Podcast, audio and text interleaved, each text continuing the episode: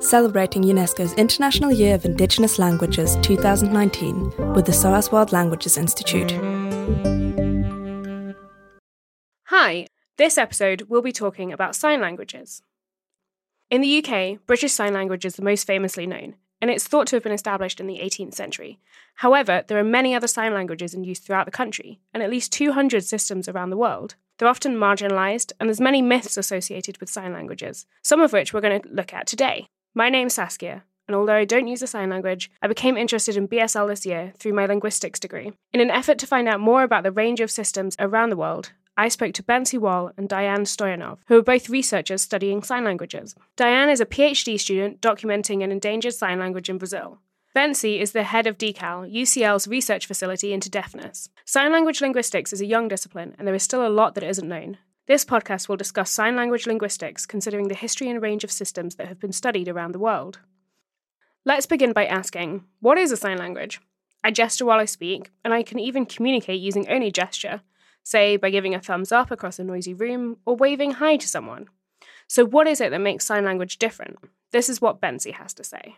All natural human languages are, of course, the product of human brains. So, in many respects, sign languages and spoken languages, despite the fact they're used in different uh, channels for communication, there's some really striking similarities in terms of the presence of phonology and morphology and syntax and all the things you expect languages to have. Well, of course, some people think that sign languages are just some sorts of gestures. And of course, they're gestural in the sense that they're using elements of the face and hands to communicate. But of course, and of course, signers use gestures too. They don't only use signs, just like hearing people use gestures and facial expressions and tone of voice. So, I mean, all languages use a complexity of channels and articulators, but unlike gestures, uh, signs, signs and sign language structure is rule governed. So there are grammatical and ungrammatical ways to sign. There, there isn't a concept of an ungrammatical gesture. So, the thing that makes spoken languages different from a bunch of incoherent noises is the rules that govern it, the grammar that provides sense to the hearer and the speaker. And that's the same for signed languages, too. Now that we understand what sign languages are, I'd like to explore what type of languages exist. British Sign Language is a national sign language and is used by most deaf people in the UK. But do all countries have a national sign language? If they do, who has access to it? The answer is that it varies, and this leads to a variety in the types of languages that are found. Here's Diane again, discussing systems that are referred to variously as rural sign languages, village sign languages, or emerging sign languages. I tend to use the term emerging sign language for what I work on because it kind of spotlights the youth of the languages, which is very relevant to what I look at. But generally, all of these terms kind of refer to local sign languages that emerge generally because of quite a high rate of um, congenital deafness um, rates can be, you know, around 10 times uh, the global average. And a lot of different social, cultural, economic, geographical, and so on factors determine um, the transmission and stability of these kinds of languages. Um, and one big difference between these and some of the majority or national sign languages that you mentioned is of user demographic. So these sign languages are often used by a much higher percent of hearing people the language is uh, much more kind of shared uh, between deaf and hearing signers. Um, there's a kind of uh, maybe a higher amount of integration um, linguistically, socially between hearing and deaf people um, and hearing deaf signers. Uh, both because of the kind of close community ties in, in these kind of communities, perhaps big extended families, and of course the relatively greater amount of deaf people. So these are languages that have a higher proportion of hearing signers than other sign languages might. They often exist in small, close knit communities where both hearing and deaf people are fully integrated into one community. However, their existence tends to be short lived, as rates of deafness fluctuate. An example of this is Martha's Vineyard Sign Language, which was used from the 18th century right through until the 1950s, and at various points the rates of deafness were described as 1 in 155, 1 in 25, or even one in every four people across different towns on the island. Another type of sign language is called home sign, in which the language is much more localised to the home and may be between deaf and hearing members of the same family. Here's Diane again. There's also uh, what's called home sign. So, this is generally when a deaf child is born to hearing parents and the child or children um, have no exposure to a sign language or a sign community. So, a sort of gestural communication system develops. Um, and these are kind of these are distinct from what we would understand as kind of communal gestures in that they tend to have some kind of structure um, in that actual simple sentences can be made but they also tend to lack the consistency of established sign languages in the sense that um, signs are often not consistent between users um, and also the sign itself for maybe one given concept or action or object is not consistent. So there's kind of inter-signer and intra-signer variation. These aren't the only kinds of sign languages in the world, but they, along with national sign languages, are the main kinds of sign languages developing from deafness. What about linguistic features in sign languages? Sure, they're rule bound, just like spoken languages. These might be syntactic, referring to the sentence structure, or they might be semantic, as in what a sign can refer to, its meaning. Non-manual markers are considered to be any kind of any configuration of a head movement, a mouth shape, a facial expression, body position, eye gaze, or really any combination uh, of any of those. And obviously, speakers of, of spoken languages use affective or emotive gestures, facial expressions, body movements, uh, also, but these are different. They function differently. So the difference in these non-manual markers uh, when they are actually a kind of uh, systematized part of the language is that they have abrupt beginnings and ends that are specifically aligned with certain constituents. So this is unlike affective expressions or gestures in spoken language, right? So if I want to raise my eyebrows to convey surprise or do this kind of double open palm spread fingers gesture that we like to do to convey the same thing, I can do them both throughout the whole story I'm telling or just over one sentence or half a sentence or just a word. It really doesn't matter. Um, so, for example, in, in sign languages, a head movement can convey negation, um, but this has language specific rules for its scope, right? So, what it has to occur with as you're signing. So, if I want to show surprise while I'm speaking, I might raise my eyebrows over the whole sentence or just on particular words. It doesn't make a difference. But if I want to use puffed cheeks as an intensifier of largeness, for instance, this has an onset and an offset which will be linked to that part of the phrase. And there's some interesting pragmatic features that work similarly in both spoken and signed languages in a floor holding and turn taking. Um, so a lot of this revolves around eye gaze in sign languages. Signers might retain eye gaze with a recipient uh, and put their hands in a resting position to show that they're ready for the other person's response. Or alternatively, if they don't want to do that, to look away to show that they're not done with their turn in the same way that speakers might use a filler word or sound, you know, saying um or ah while we're thinking to show that we're not done talking. And the same logic applies, right? Your signing recipient knows that they can't begin their turn if you're not looking. In the same way that if you're filling, you know, the metaphorical sound space with words, you can hopefully politely express, uh, hold your horses. I'm, I'm not done here. In speech, we use aspects of intonation, melody, prosody, and as Diane says, just filling the air with noise to signal these turn taking behaviours. But in sign languages, they have other solutions. But languages also have elements smaller than the word. The sounds that are put together to form words are rule bound, and parts of words might have specific meanings, from the un in uncover to the association of light with words beginning with gl, glimmer, gleam, gloaming. Do sign languages show these features too? How does that work in a language with no speech? Just like spoken languages have inventories of sounds, which are put together to make words, sign languages have inventories of handshapes, which combine with other phonological domains of location and movement to form lexical items. So a handshape on its own is not a sign, which is to say it's not a word. You combine a handshape with a location and a movement, and then you have a sign. The difference in just one of these forms minimal pairs. So this is the same in spoken language, how a difference in, let's say, manner of articulation. Um, so between pat and mat um, will result in a change in meaning. or uh, a change in place of articulation in pat and pack. This will form a minimal pair in spoken languages. So this is the same in sign languages. So a single difference in either place or movement or location or palm orientation uh, or mouthing, as we saw, can form minimal pairs. This is generally seen in established sign languages once the organization of these features has become uh, systematic, which means there there has evolved a, a kind of definable correct and incorrect way to produce a sign. So you don't always see this in uh, in the data from uh, younger emerging sign languages because the phonological features haven't become conventionalized and systematic enough to form things like minimal pairs yet. So, just as a spoken word can be broken down into smaller, meaningful units and then into sounds, so can a meaningful sign be broken down into its parts. Finally, we come to iconicity. This is the relationship of relatedness between a word and its real life counterpart. The easiest examples in English are onomatopoeia, in which a noise is described by a word which reflects its character, like bang or snap or pop, or the words which we use to describe animal noises, meow or woof.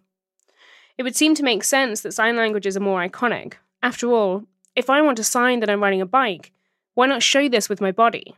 Of course, sign languages in general are more iconic than spoken languages. Specifically, younger sign languages tend to be more iconic than more established sign languages and the idea here is that signers are aiming for a more holistic or sort of visually representative form um, in the absence of having maybe a conventionalized sign for an object or a concept or an action.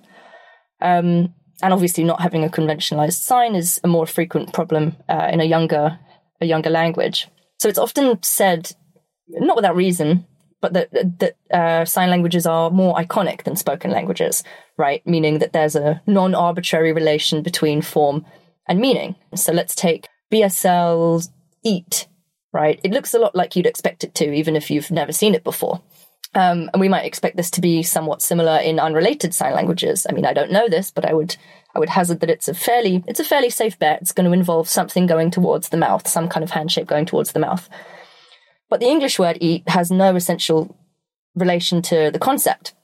I was at a really interesting talk uh, recently by Marcus Perlman at, the, at DCAL as well, um, comparing the potential for iconicity in signed and spoken language. And if I'm remembering this correctly, he and his team had participants invent what he called vocal charades or iconic sounds for verbs, adjectives, determiners, and so on and he had other other people test comprehension by giving them a bank of of the words uh, that were given to the people to invent these vocal charades. He gave other people this bank of words and uh, measured their ability, you know, to see whether they could work out what each vocal charade meant. So sign languages overall scored better in iconicity uh, across sign languages, but he breaks down the scores in lots of detail of, you know, semantic field, word category, by language. I won't go into them here, but it's it's really interesting. And there is some interesting discussion of why this might be, by the way. Something I'm considering in my work is, is a debate around a concept called the duality of patterning. And this was proposed in the 1960s as one of the integral features of human language.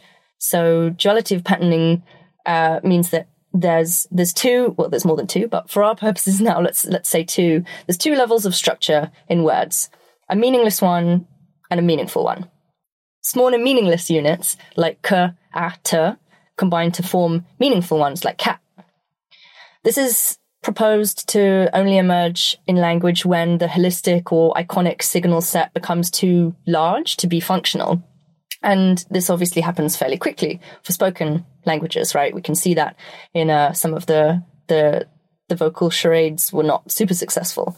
Um, but the increased propensity for iconicity in sign languages might mean that this signal set can become much larger before this happens. So this kind of touches on the ability of sign languages to convey simultaneous information because more visual channels, if you want to call them that, are available to you at any one time. So intensifiers are often conveyed simultaneously. So largeness with puffed cheeks, smallness with kind of sucked in cheeks um, will be used at the same time as a, as a manual sign. To intensify them or kind of convey some extra information.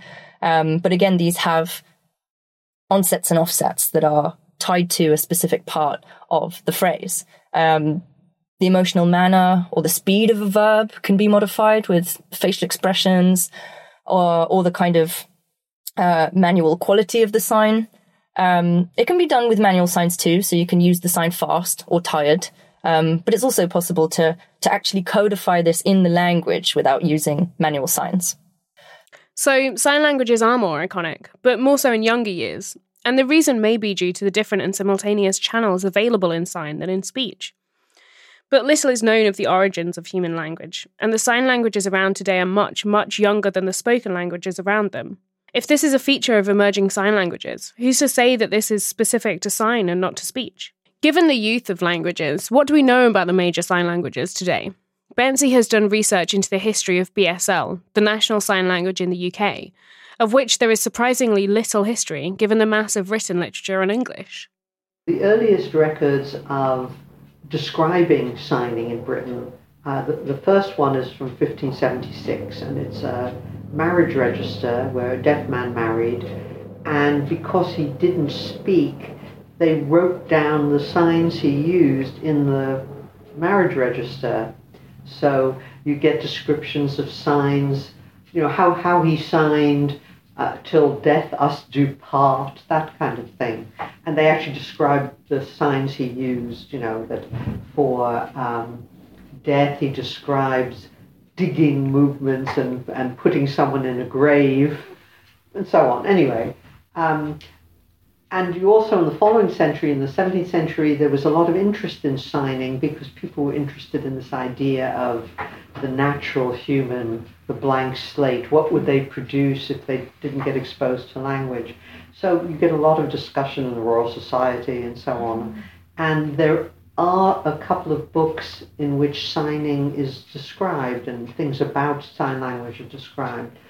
But of course, at that time, the only people who signed were, I mean, there were there were few because you had to be really in contact with other people who communicated with you to really develop a sign language. So in deaf families there was some signing, but it was really the development of schools for the deaf that accelerated the development uh, of sign languages, and this is true for many countries. The first school was established in 1760. So what probably happened is that the children who came from families where there was signing arrived and they mixed with children who came from families where there were no deaf people, but they gesture, had got agreed gestures. And then there were some other children who came, and together that's how British Sign Language developed. So, this might be why sign languages are so much younger, because users are often isolated or segregated from the wider deaf community. Although a family or village might form a sort of community for a while, even over a few generations, until a much wider community comes together, the likelihood of continuity of language over more than two or three generations is extremely low. In the UK, the first school was established in Edinburgh in 1760. It was actually the same year that the first school for the deaf was established in France. So it was a kind of thing of the times, and, and over the the end of through the end of the 19th of the 18th century and the beginning of the 19th century, there many schools were established in Britain and other countries, um, and of course, teachers were very often former pupils. They were deaf teachers. They would go to other new schools, and so British Sign Language began to spread around the country very rapidly. Most recently, the same process has happened in Nicaragua, where the first deaf school was established in the 80s. With each new year of students, systems of home sign, family sign languages, came together to form an established language within only a few years. Say from the 17th century, you begin to get drawings of signs, mm. and you can see a very strong relationship between the form of signs in the, in the 1600s and modern signs, and throughout the 18th and 19th century, you get lots of little books of sign booklets with signs, and so you can see what form signs had. You can also see very systematic phonological change. So the way signs were articulated 150 years ago, you can see really quite general processes of change occurring compared to modern signs. Mm. So we, we have reasonable records. We also have some records. Obviously, there's, people don't write sign language, but you do get in the early 19th century. You begin to get um, sentences glossed in English words, but representing BSL grammar. So you have an idea that the structure of sign language back in the 19th century, the syntax was quite similar to what it is now. Just as English sounds and even structure have changed over the years in a systematized way, the same thing can be seen in sign languages. Signs might be articulated lower on the body, or a two handed sign might become a one handed sign. But most significantly, the changes are systematic, they form a pattern, and the language is a development of the one that formed in the 18th century. But these changes are, as communities diverge, what lead to many related but different languages, just like English, German, and Dutch, or the Romance languages. If the deaf community has historically been isolated, can the same relationships be seen? Well, they can be transmitted through education or just through migration of people, which may not be, may not be associated with education. So British Sign Language is very close. There's a family of, of sign languages uh, in the British Sign Language family, which include Australian and New Zealand Sign Languages, um, Maltese Sign Language, and are now nearly dead language in Canada called Maritime Sign Language. Um, and in Australia, it was the migration of deaf people, not of educators, which so that there were deaf people transported, um, and some deaf people came as free settlers. Um, in Malta, deaf children were sent to school in Britain. There was no school, so they brought back British Sign Language. So there are different routes for it, but you know, there are a few sign languages. The biggest family are sign languages related to French Sign Language, and that's through educators, basically. American Sign Language was very heavily influenced by uh, French Sign Language, but of course, we don't know what American deaf people were doing before the French teachers arrived. So it and and it's possible that you know American Sign Language, just as I said in Britain, when schools opened, some sign languages, some sign language came from families and some came from somewhere else. So it's possible that American Sign Language has some influence of of some older British Sign Language before French Sign Language arrived, but we don't have any clear records about it. It certainly does appear to be in the French Sign Language family.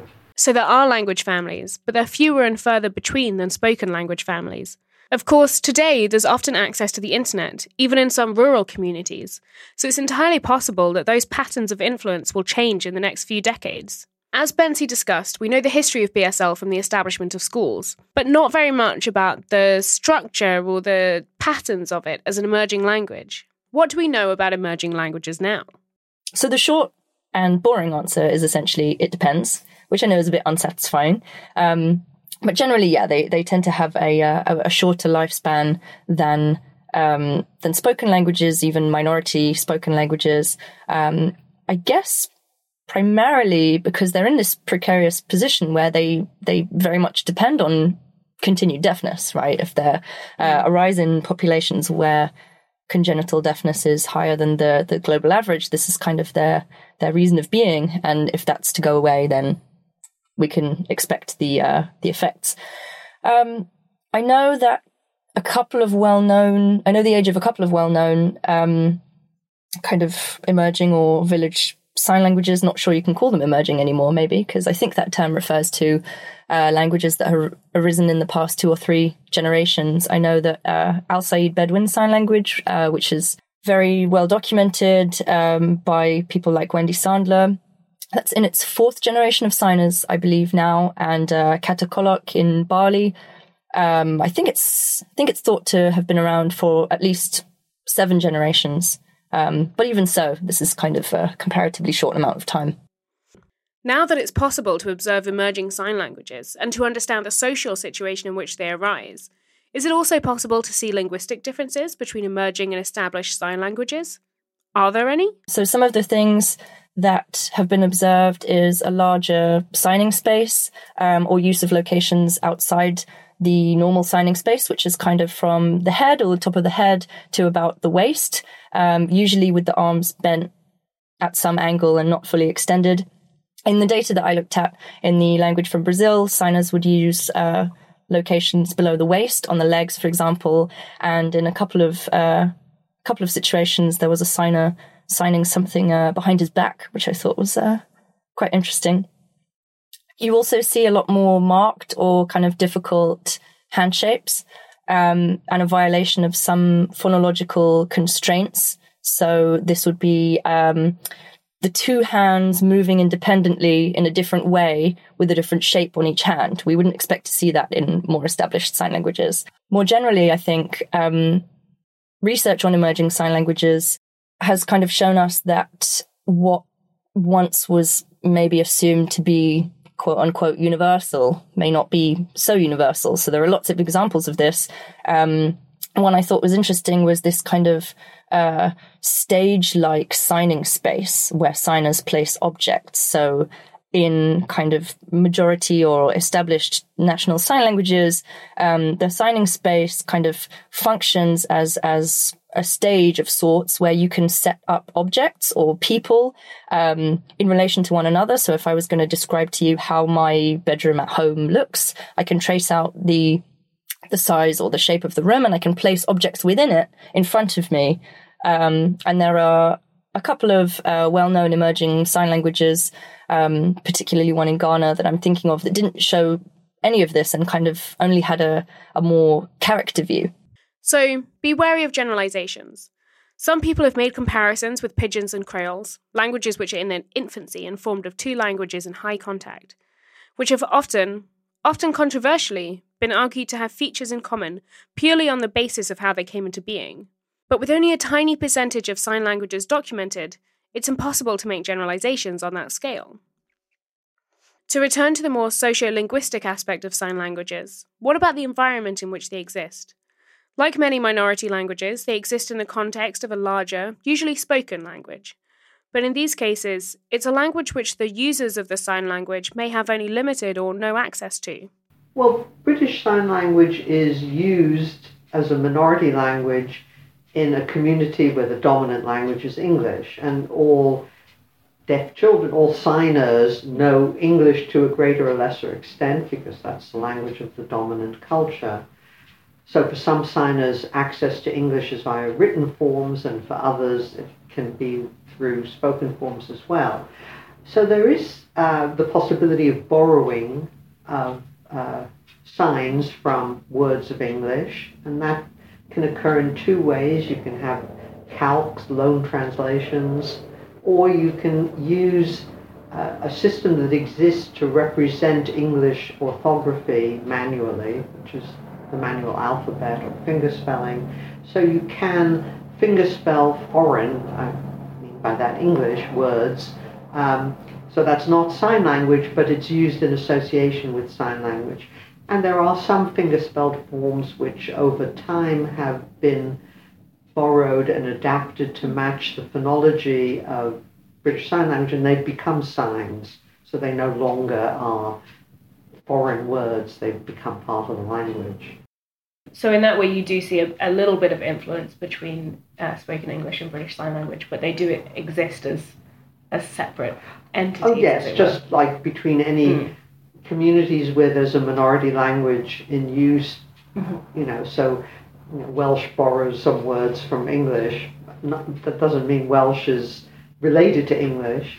Um, there's almost no examples, of course, going the other direction between from a non-majority language, from a minority language to a majority language.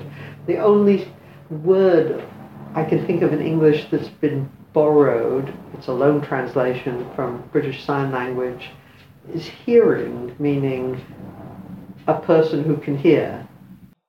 So, mouthing a word or part of a word or the first sound in a word is often a significant influence from the surrounding spoken language or languages. Mouthing appears in lots of BSL signs as an influence from English, and sometimes this forms minimal pairs. So the sign for Finland and metal uh, are both produced with a curved index finger tapping a couple of times on the chin, and it's just the mouthing of those words. So the f and the m are quite kind of visually salient. And in village sign languages, where the hearing community also use the sign language, there is often a higher degree of finger spelling or mouthing as part of the phonology. So, really, across the mediums, the influence is very similar to in spoken situations. The majority language influences the minority language, but not the other way around. What about parts of the language that deaf and hard of hearing people do have access to? So, something else I'm really interested in is the influence of uh, gesture used in the surrounding hearing community on the inventory of sign languages. So, in BSL, uh, head movements or sort of more word like gestures like okay, thumbs up, uh, the sign for money are all kind of recognizable for the from the surrounding hearing culture. Um, so sometimes these will become lexicalized, so turned into words. Uh, the thumbs up is BSL for, for good. So this isn't just the case for kind of majority national sign languages. You also see these in uh, in younger emerging sign languages as well. Um, and this is interesting. This propensity for gesture to sometimes be an input for sign vocabulary. Um, so sometimes gestures are imported wholesale as signs with a similar meaning. So, like the example in BSL, but sometimes they become kind of grammatical too. There was an interesting case. I think you and I discussed this before um, with a young emerging indigenous sign language in in Mexico. And in the hearing community, there's a gesture meaning come or bring, uh, much like the gesture we'd use here in the UK, but with the palm facing downwards instead. Um, so this is used in, in the incipient sign language for the same meaning, um, but it's also begun to be used at a much higher rate as a as a turn taking kind of pragmatic particle to signify, hey, I'm gonna I'm gonna say something, and um, this is used both to attract attention.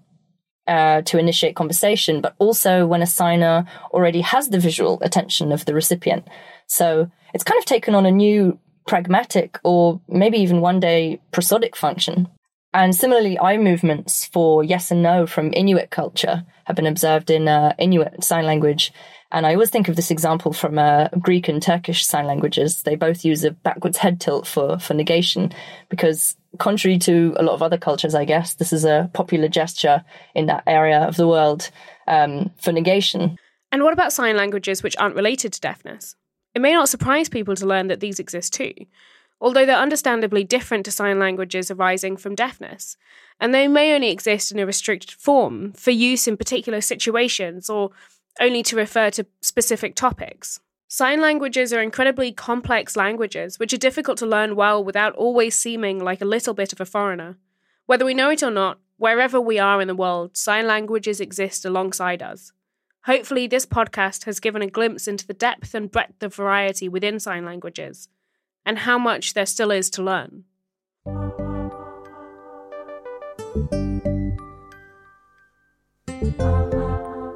This podcast was recorded at SOAS Radio. Our music is Yellow Light District by Lobo Loco.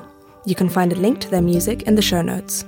This podcast forms part of a series of four podcasts produced by the SOAS World Languages Institute, celebrating UNESCO's International Year of Indigenous Languages 2019. If you enjoyed this episode, make sure to listen to the other three episodes as well.